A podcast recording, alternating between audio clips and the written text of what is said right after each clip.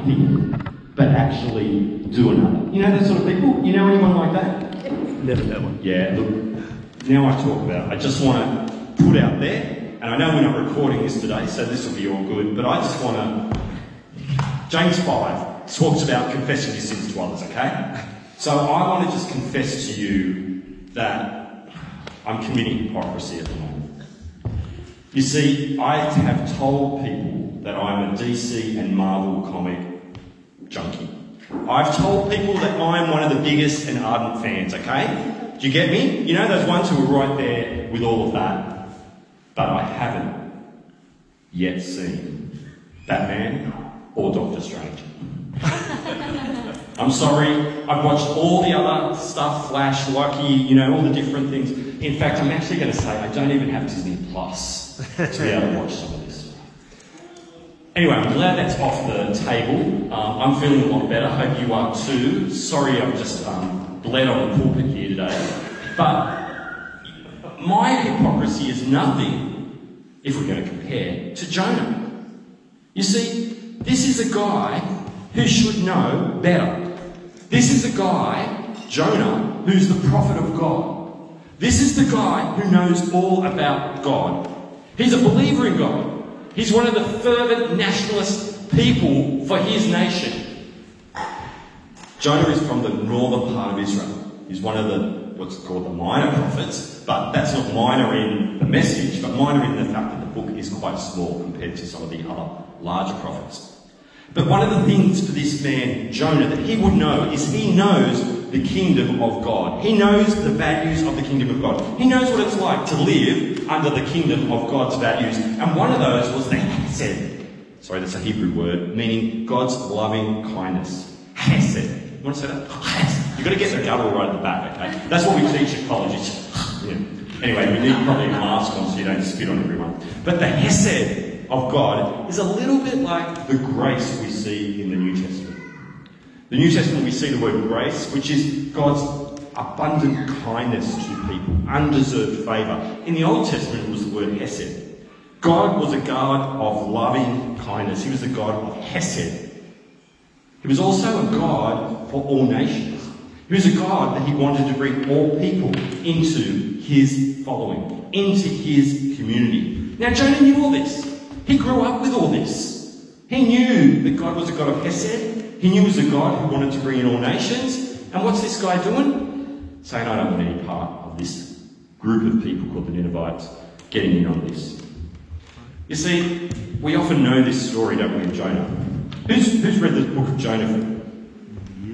Okay, so about half. So some of you might think it's, um, you know, a story Bit of a whale of a tale, I guess, some people would say. We haven't read the first couple of chapters, but let me just give you a really quick recount for those who haven't read the first couple of chapters of Jonah.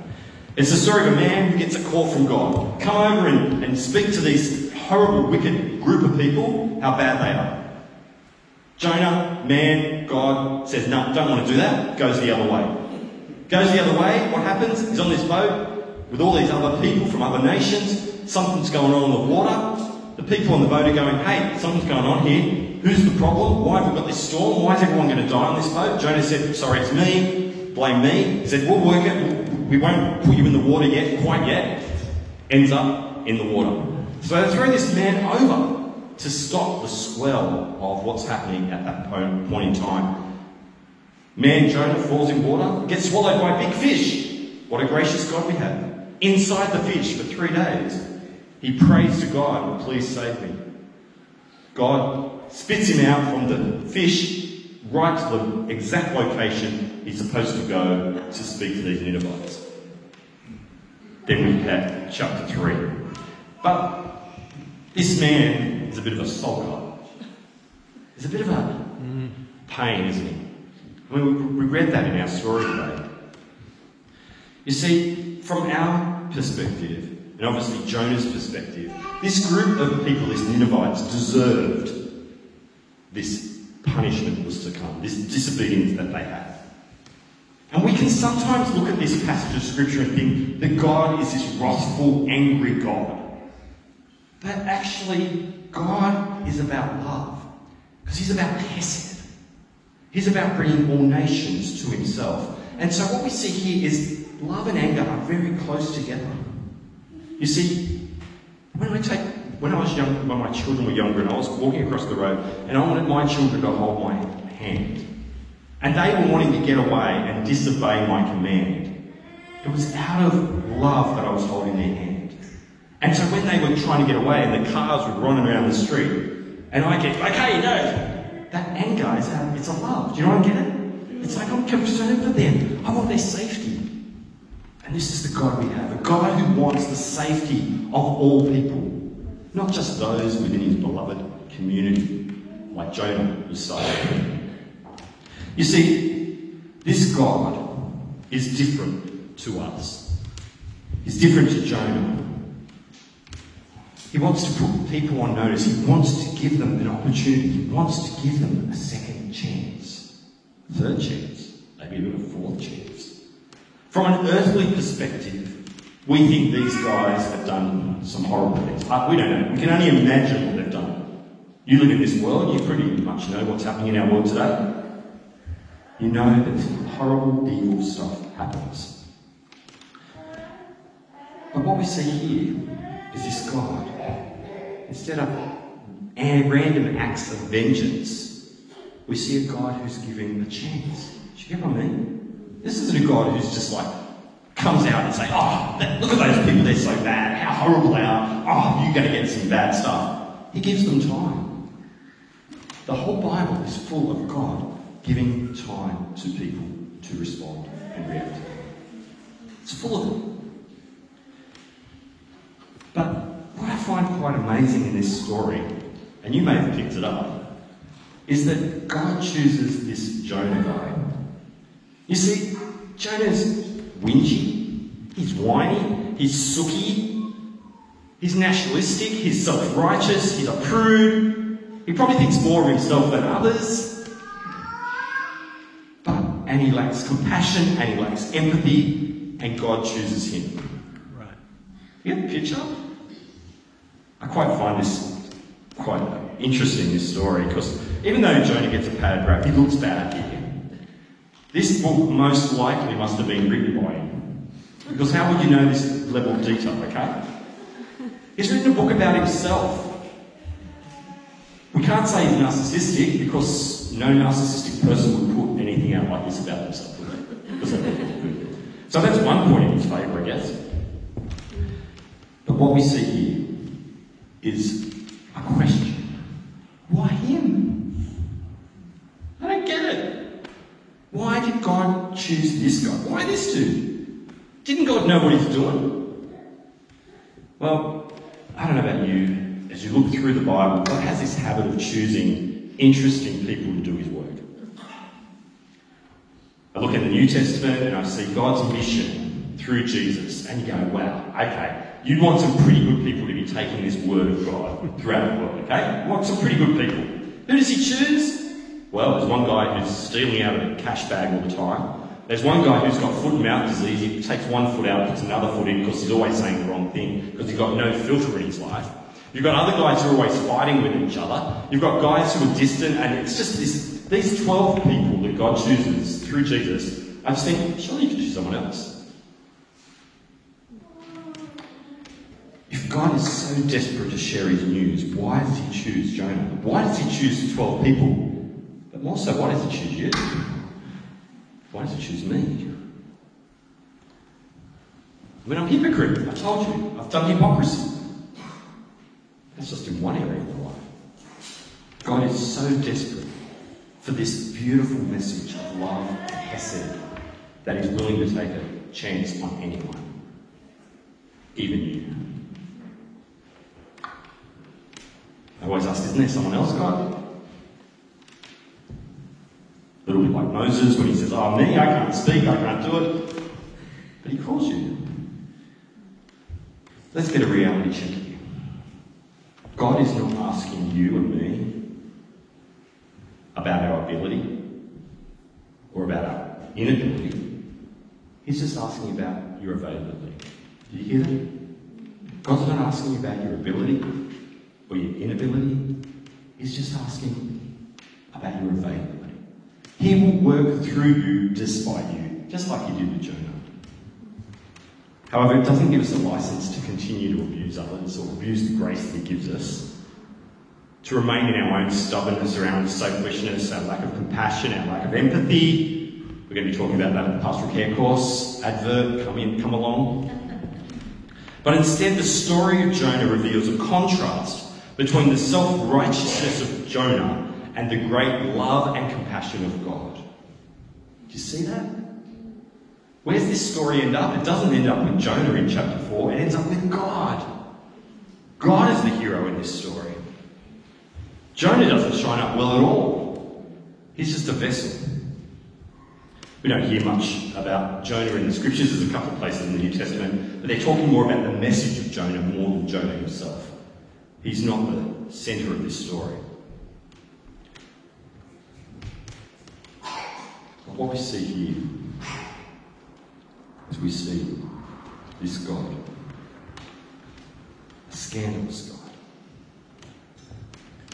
This reveals the scandalous nature of a God of love. A God who is over all things.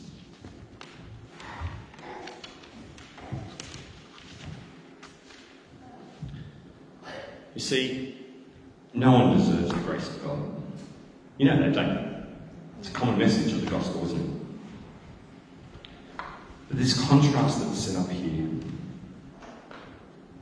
the Ninevites were so evil, so bad, they were identified as deserving of punishment as a consequence. And there's four main things that could have happened for this king. One, there could have been an invasion in the land by an enemy. There could have been a total solar eclipse. There could have been a famine accompanied with an epidemic or a severe flood. Any of these would have dethroned him. But it was only up to day three that the king had heard about this message. And he responded pretty quickly. There was still another 37 days to go. But he said, No, I'm going to take this opportunity and I'm desperate for God. And we see this desperation flow through because even animals, did you see that in the text when it was? Even the animals were used in this sacrificial sort of way of, of penance. This was desperation for this king. He recognised it, but Jonah didn't. Jonah didn't give a stuff about that. You see, this is who God is. This is modus operandi. This is all about God. And if there's a chance for grace, God is going to take it. Sure, Nineveh ought to be destroyed from an earthly perspective, from our perspective. God had not finished with them, as he had not finished with Jonah. Jonah had made up his mind. So, no, I'm not going to go this grace line, this of God. I don't want all these, you know, different people part of our kingdom. You know, let's just keep it our own little group. That's who he was. It does raise questions for us, though, doesn't it?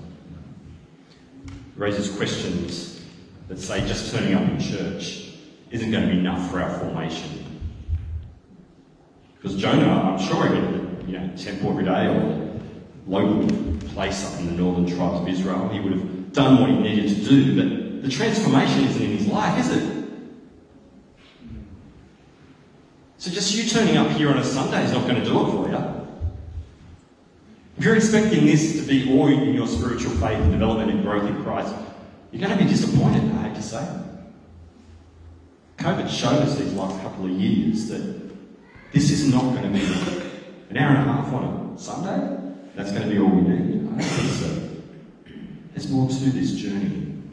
How do we put that together? What does that look like? But it also asks us questions about this God guy. Why do despots in this world exist? And why do they keep bombing other places, innocent little countries? Because God's grace is giving people time. Why is that friend, that neighbour, maybe that work colleague, or that community member not accepted God's love and grace? Why are they standing against the Christian church? Because God is giving them more time to respond. Why do I have to put up that bully and harassment at work? I should go, should go to HR straight away and go right to the top and go to the CEO and get it all worked out. Because life is not just about us, it's about the grace of God working through us sometimes. Got a guy I'm working with at the moment who's been bullying, harassed at work, and, and we're trying to work out what does the grace look like in that situation? Do I need to step in, or what is it? What does it mean to be Jesus in that place and situation? And the last question is how far does grace extend? How far? Well, how long is a piece of string? I guess the challenge comes in what ways are we being Jesus to those that we work with throughout the week? What does that grace look like for you when you go into your day tomorrow? Whether it's in a paid place, whether it's in your home, whether it's in a community event, what does that look like for you? How does my workplace look differently because of the grace that I show to people? Or what ways are we willing to overcome hatred, revenge, and hurt with the love of God found in Jesus? This is the scandalous nature of God, living out the day to day in our life. His grace is scandalous. It doesn't make sense. Been on this journey for quite a few decades, and I just keep coming back to grace. Keep coming back to grace. Because that's God consistently operating that way. God is crazily loving and gracious to all humanity, not to just those that we think deserve it. We might think that that despot, that person, they're so evil, they're so bad, they couldn't enjoy God's grace. No way. At a human level, it seems so wrong, doesn't it? That those people can get away with what they get away with. And that beautiful people person over there, beautiful person of God, something bad happens to them. It's amazing. It's wonderful but it's outright preposterous. In Jesus' day, he faced the Pharisees. They were like Jonah.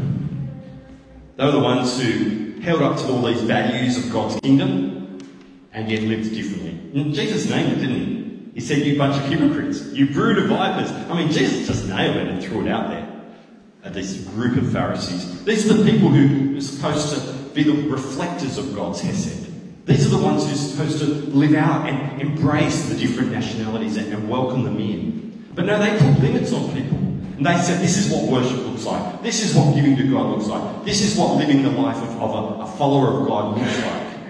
And they kept limiting that which was supposed to include, excluded. You know the stories. If not, start reading. You see this beautiful picture of God embracing through Jesus, loving and accepting him. But Jesus, this innocent man who showed grace and love, you know the story, went to the road of the Dolorosa, to Golgotha, died on a cross, so that righteousness would take place, that justice would take place. But you can't have grace without justice. You've got to still deal with justice. Got it? We still need to deal with that stuff. And it was the cross. We know that, don't we? Simply preaches it, I'm sure. If not, maybe do a little bit more study of college. but then the righteousness has to be dealt with. And it was at the cross. And then the most amazing thing. Well, I don't know, I play, like playing cards, 500 at Euchre. Any 500 or Euchre players around here? Oh, cool, great, mate. We'll meet later on tonight. In Euchre at 500, you have these most powerful card. If you're playing 500, it's the Joker. Um, in Euchre, it's the right bower, which is the most powerful card. We'll talk to you later about the details so we can get more people on board. But these are the, the top cards that can never be beaten. You've probably been watching Survivor. It's just finished recently, the, the show Survivor. And in there, they've got this immunity card, which means you can't get hurt. We know what? Jesus played the card of the resurrection on that Sunday. He can never be beaten. So he says that God is a God of grace, God is a God of grace. Do you believe it? Yeah. Because he rose from the dead, and this is what he's been saying. Grace trumps everything. Because it rose from the dead.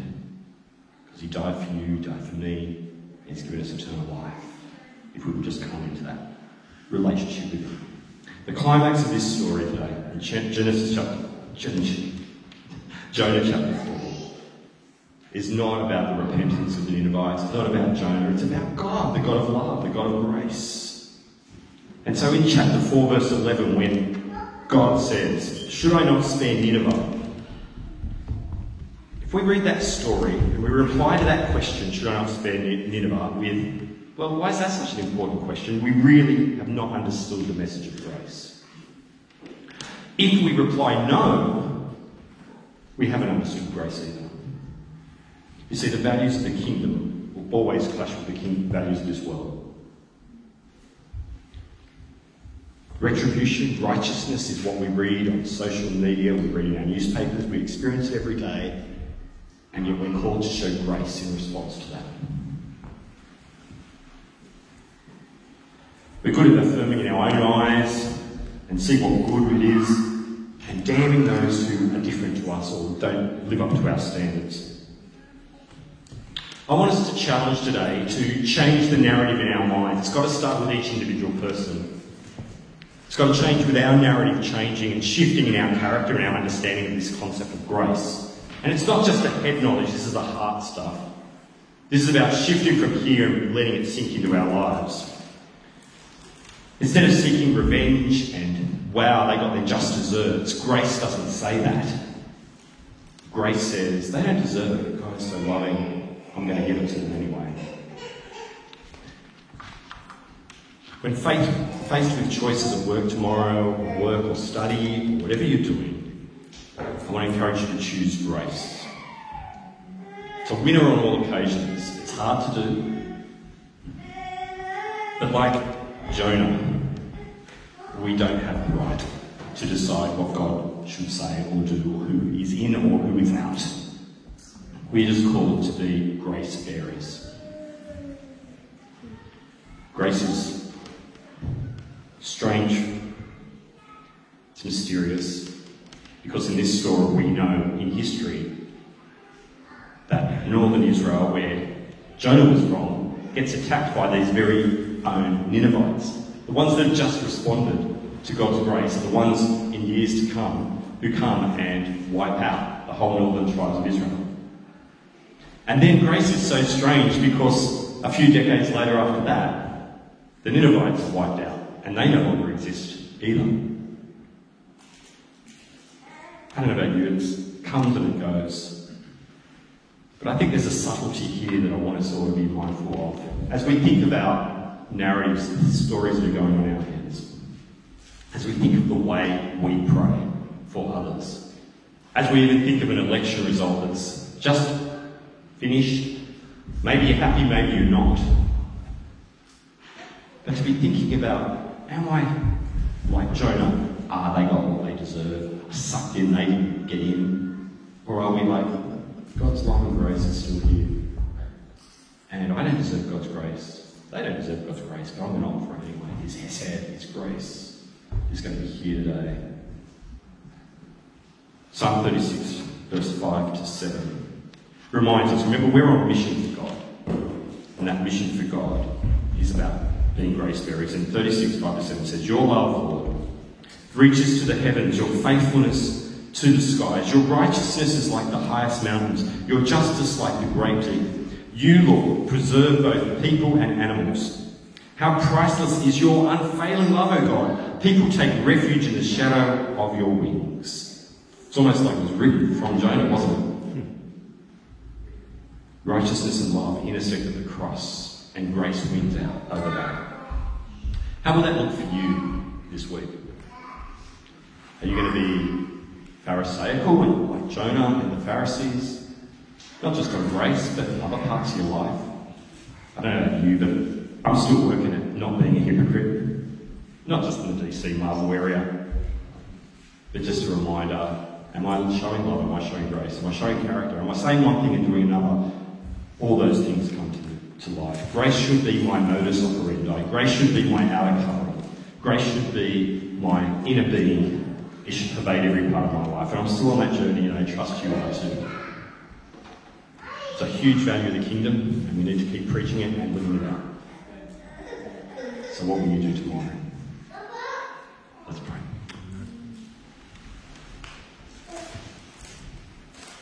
Lord God, being on your mission is challenging and hard. Because we know you have called us to share the good news of Jesus. But when we do that, we need to do it with love and grace.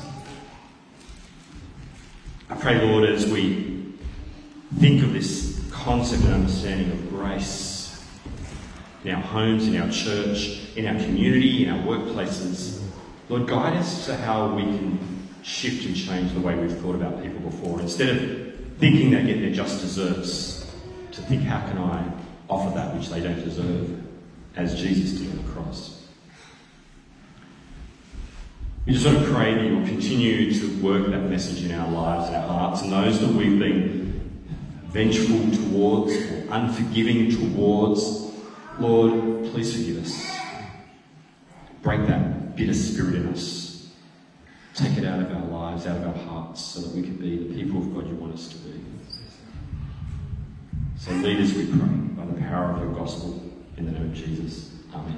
Amen.